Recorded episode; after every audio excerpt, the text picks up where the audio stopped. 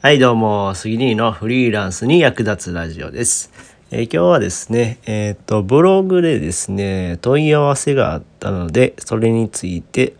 えー答えた内容を話ししようと思います。えっ、と、まあ、ブログのお問い合わせからですね、こう、メッセージが来たので、それについて、その内容なんですけども、えー内容を読むと、えーはじめましてこれからブログアフィリエイトで稼いでいこうとしていまして、えー Google ドキュメントで下書きで書いてコピペした内容がそのままワードプレスに反映されなくて困っているのですが、えー教えていただくことは可能でしょうかっていう内容でした。まあ、っていうことなんですけども、まああのーまあ、そもそもですねまずワードプレスはこう文字のカラーやこう大きさを変更するときに HTML というこうプログラムを利用しています。まあ、まあ厳密に言うとプログラムではないんですけども、まあ、まあここではプログラムと仮定しておきましょ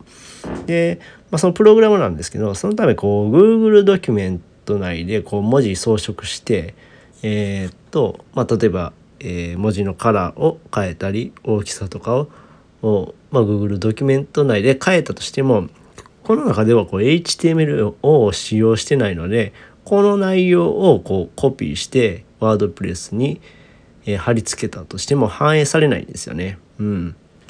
で、まあ、その記事の下書き自体を Google ドキュメントでするのはいいんですけども、まあ、これはもう僕は賛成ですね。うん、下書き自体するのは賛成なんですけども、